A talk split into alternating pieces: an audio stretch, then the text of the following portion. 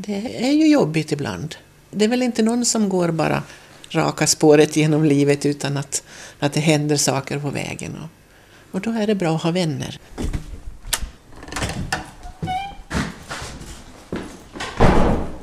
En eftermiddag i början av december, när det redan var så mörkt att man kunde se fullmånen, hade jag stämt träff med skolhälsovårdaren Maj-Li Alin i hennes arbetsrum, som finns på det gamla seminarieområdet i Nykarleby. Ja, men den klockan går ju fel. Den där går inte alls. Det går inte Den har alls. gått på ett år. Oh. Vilken måne såg det ut? Ja, det skulle vara... Den är alldeles full tror jag. Vi kan börja med att du bara berättar vad du heter, vad du gör och sen fortsätter vi. Jag heter Maj-Li Alin. Jag är skolhälsovårdare i Nykarleby i högstadieskolan och, och nej, det heter ju inte högstadieskolan. Men det är som var gamla högstadiet och gymnasiet och, och några utav de här skolorna, småskolorna runt omkring. För mig är du en person som alltid har liksom funnits här i Nykarleby men jag har inte alls så där helt på klart när du har kommit hit till stan och varför och hur du liksom har kommit hit. Ja, jag flyttade hit 1973. På 69 så gifte jag mig med, med Håkan Holmberg som, som var härifrån stan och vi träffades i Sverige på Södersjukhuset och gifte oss. Och eh, han ville tillbaka till Finland. Och det blev Nykarleby. Och, och vi flyttade hit och här föddes två av mina tre barn. Det, tredje var det, eller det första var redan fött. Så därför kom jag hit. Tvekade du någonsin att komma till Finland från Sverige? Nej, jag gjorde inte det. Men det var ju ganska jobbigt i början. Det var det. Det var ju inte riktigt åt det hållet som flyttningsrörelsen gick på 70-talet. Mm, Nej, men han, han skulle tillbaka och det blev så. Jag tyckte om vi mådde bättre då så var det väl bra att flytta tillbaka. Och du sa du jobbade på Södersjukhuset, då var du... Jag var elev där och han arbetade inom el där på Södersjukhuset och han fick ju jobb här då. Så hit kom jag. Flyttade till Alkohuset, högst upp. Och eh, sen byggde vi ett egna hemshus nära sportplan och, och där bodde vi då tills vi skildes. Och då sa jag åt barnen som var halvstora att så länge jag har arbete så stannar vi. Jag hade inte en tanke på att man kunde få någon arbetslöshetsersättning eller något sånt och ändå är jag fackligt aktiv. Men det, det förekom liksom inte, det var arbete som gällde. Och jag har haft arbete, så vi har stannat. Och nu skulle det inte falla mig in att flytta tillbaka. Vad, vad gjorde du sen du kom hit och så jobbade du med vad då först när du kom hit? Jag, jag var utbildad undersköterska från Sverige. Så jag hade jobbat på sjukhus sedan 66. Då, då började jag. Så det är sjukvården som har gällt för min del. Och, och då fick jag dels lite extra knäck på hälsovårdscentralen. Jag vakade på Östervall. På 82 började jag på ambulansen. Det var Röda Korset som hade hand om det då. Och den första som var min partner, det var faktiskt din far. Det är de, de sure på något sätt, va? De ringde att de... Man hade en vecka i, i gången. Och så ringde de hem då. Jag minns det där telefonsignalet på nätet, det var alltid ganska hemskt för man visste att det var det någonting illa som hade hänt någonstans. Ja, det var det. Och ibland så när man svarade i telefon så visste man knappt vad man hette själv. Och ja, det var en bra lärdom. Mycket var jobbigt men, men mycket lärde man sig utav det också. Men var ni många kvinnor som var med just i den här just ambulansverksamheten då?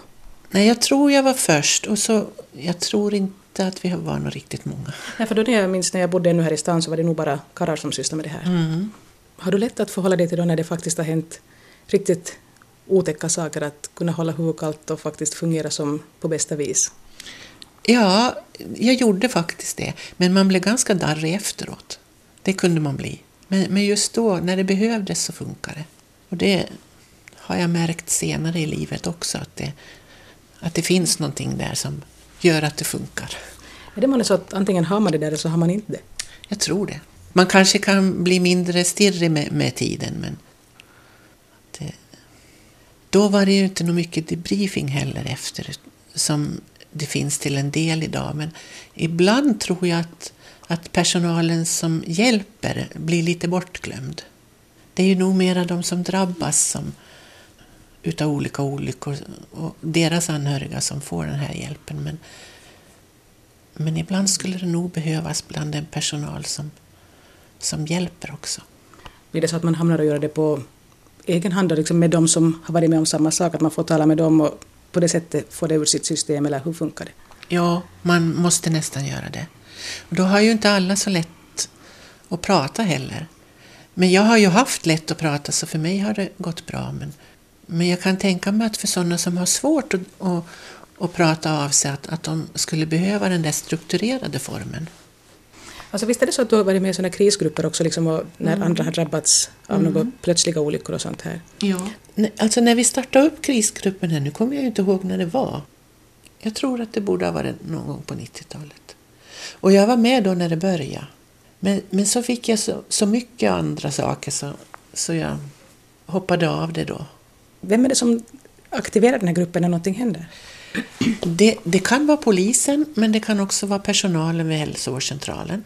Och det kan vara någon anhörig som ringer också.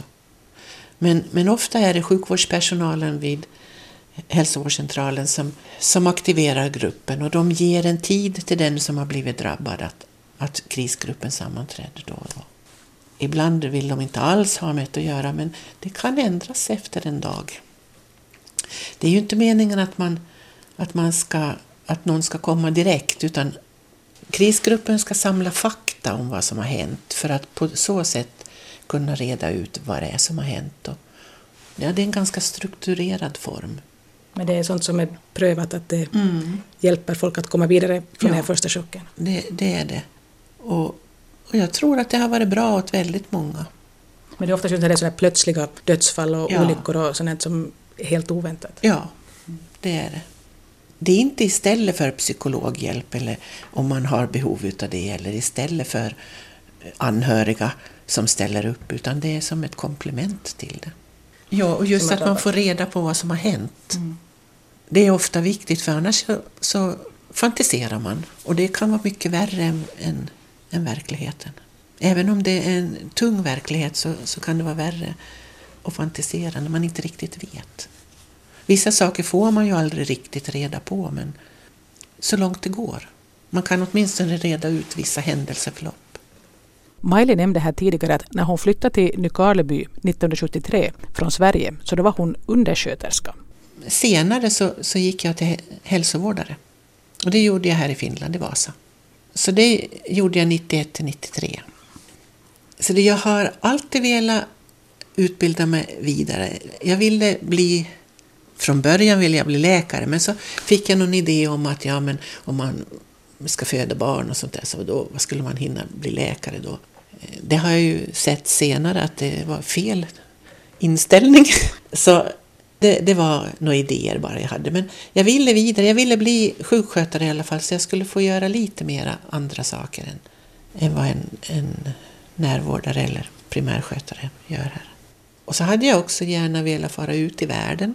Men nu fick jag ju egna barn också, man ska ta hand om dem också. Så det blev att jag stannade hemma. Men om man ville ut någonstans, då ville de ju ha sjukskötare. De ville inte ha närvårdare eller undersköterskor eller så. Utan då skulle man ha mer utbildning. Vart skulle du vilja fara om du skulle fara? Där jag hade behövts.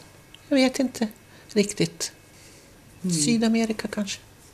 Har du alltid sedan du var liksom liten eller ung och funderat på att du skulle bli, vilja hjälpa andra? Nej, jag vet inte om det var jag, jag bara visste att jag ville bli inom sjukvården. Varför har jag aldrig funderat så mycket om. Kan hända att... Jag, min mamma låg ju på sjukhus ett år när jag var innan skolan, fem sex års åldern. Ett år? Ja, hon hade tuberkulos. Så, så min bror och jag bodde hos min farmor och farfar som också var sjuk. Min farmor dog ju sen då. Men eh, det kan ju hända att det kom därifrån att jag skulle hjälpa sådana som var sjuka som mamma. Det, men det kommer jag inte ihåg att jag skulle ha sagt eller något sånt där. Men det kan ju hända. Var någonstans i Sverige växte du upp då? Jag växte upp i Stockholm. Jag mm. flyttade mm. dit som tvååring, men jag är från Sala. Men, men min pappa var i flottan och, och då flyttade vi till Stockholm. Så där har jag växt upp och gått i skolan. Och där blev du kär och hamnade i Finland? Och där blev jag kär och hamnade i Finland, ja. ja. Och jag tycker att, att det har varit bra.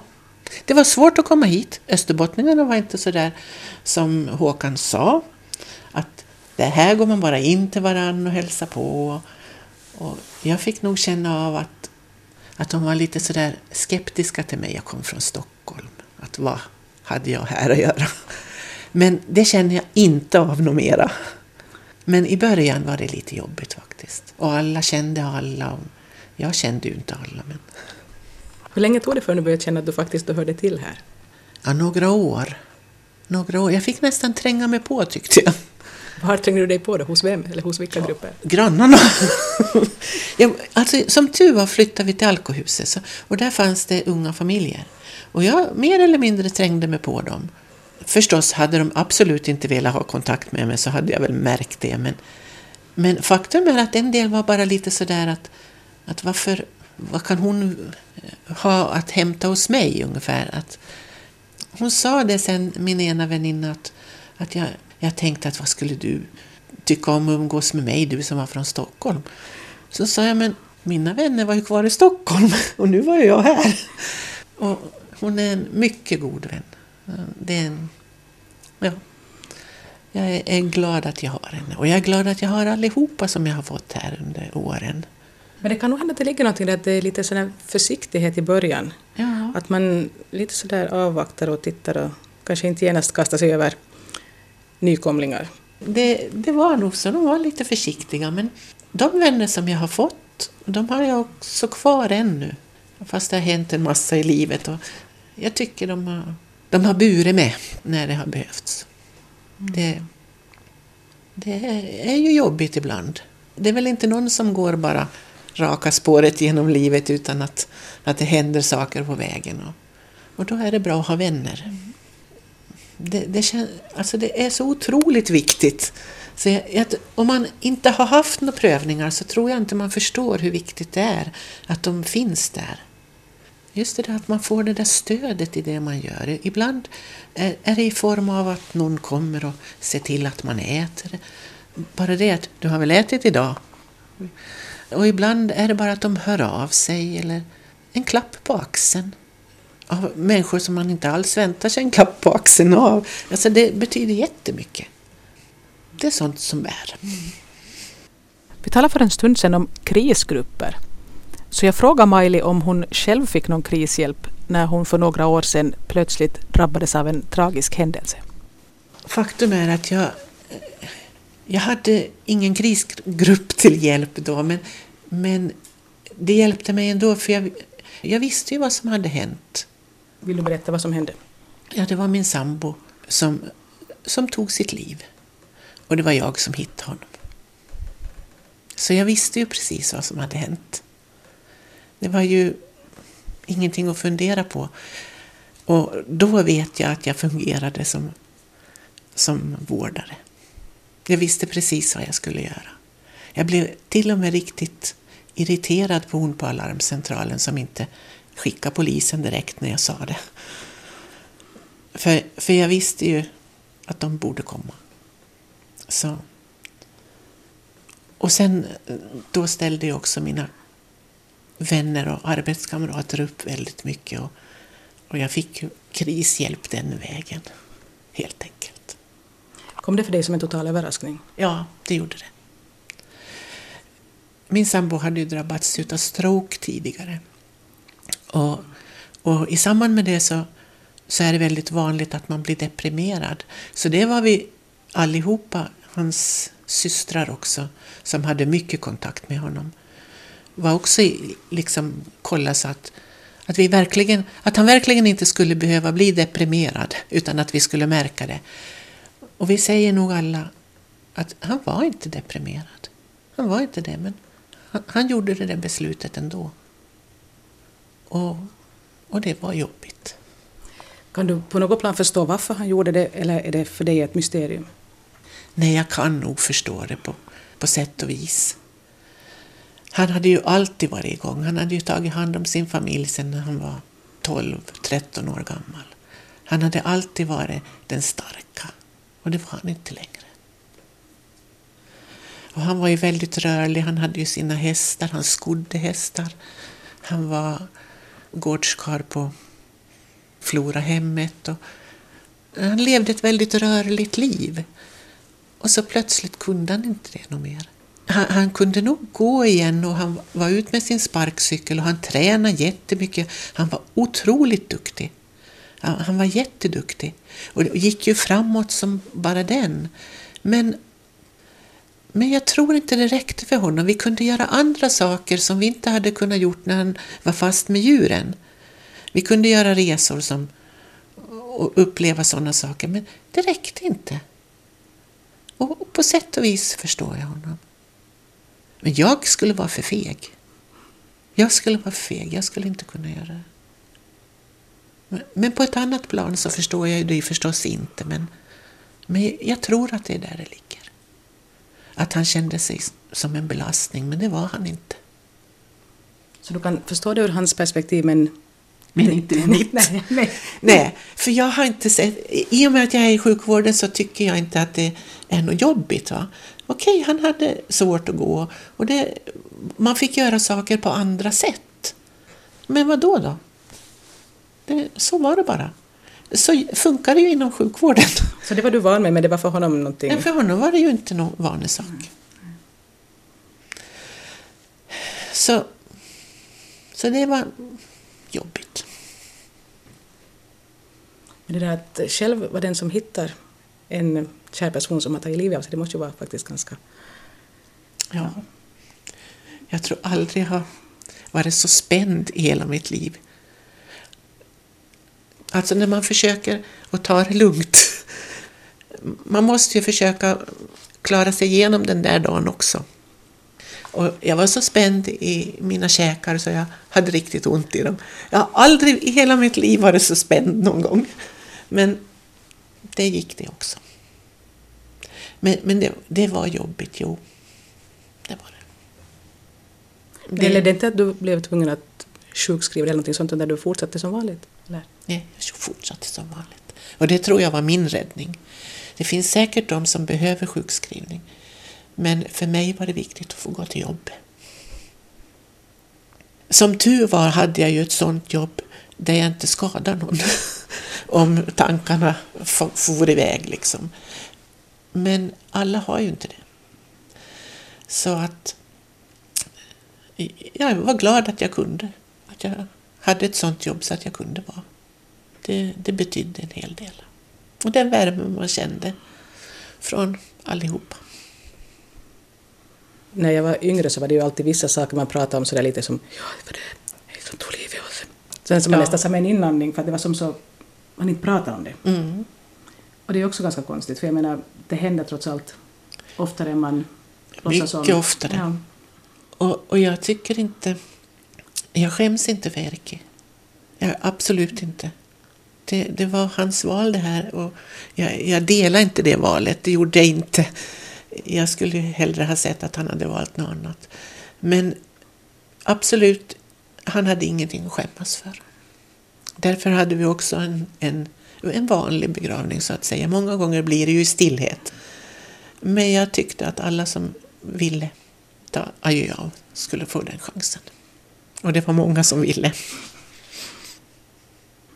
Och sen så är jag ju sådär att när jag gråter så gråter jag oavsett var jag är någonstans. Så jag skäms inte för det heller. Jag har lite, jag har lite svårt med sånt, att skämmas tydligen. Skratt och gråt, det hör till vardagen. Och är jag ledsen så är jag ledsen och det märker alla. Är jag arg så märker de det också. Och är jag glad så märks det också. Att det, jag är nog ganska lättläst tror jag. Det, det, är nog bara så. Hur länge sedan är det som det här hände? Det blir tre år i januari. Ja, men han var sjuk tre år innan också, så att han hade kämpat på en lång tid. Vi pratar vidare och kommer in på ämnet ungdomar och självmord. När man är ung så är det ju ofta allting så svart eller vitt. Och är det svart då så kanske man inte ser det där vita eller gråtonerna ens en gång. Mm.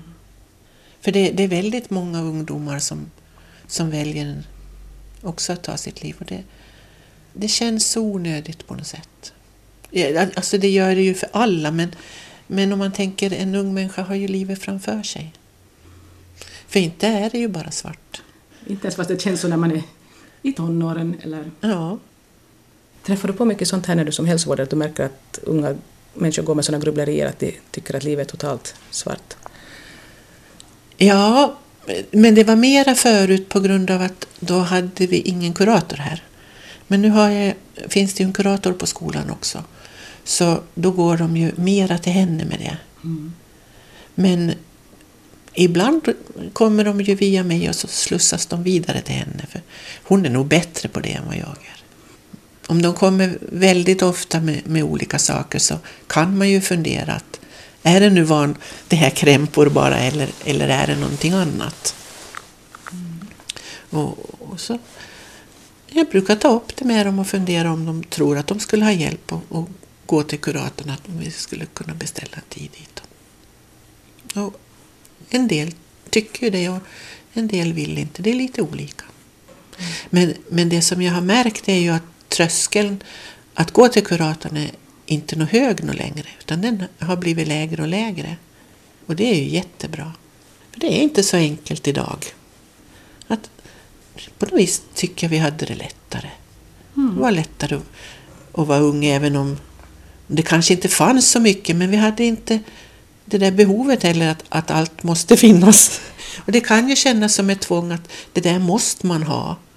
Jag tycker att man ser det på ungdomarna och barnen idag. Jag har ju barnbarn också. Att, att liksom, de tror att, att bara för att det finns en tidning så ska det finnas hemma också.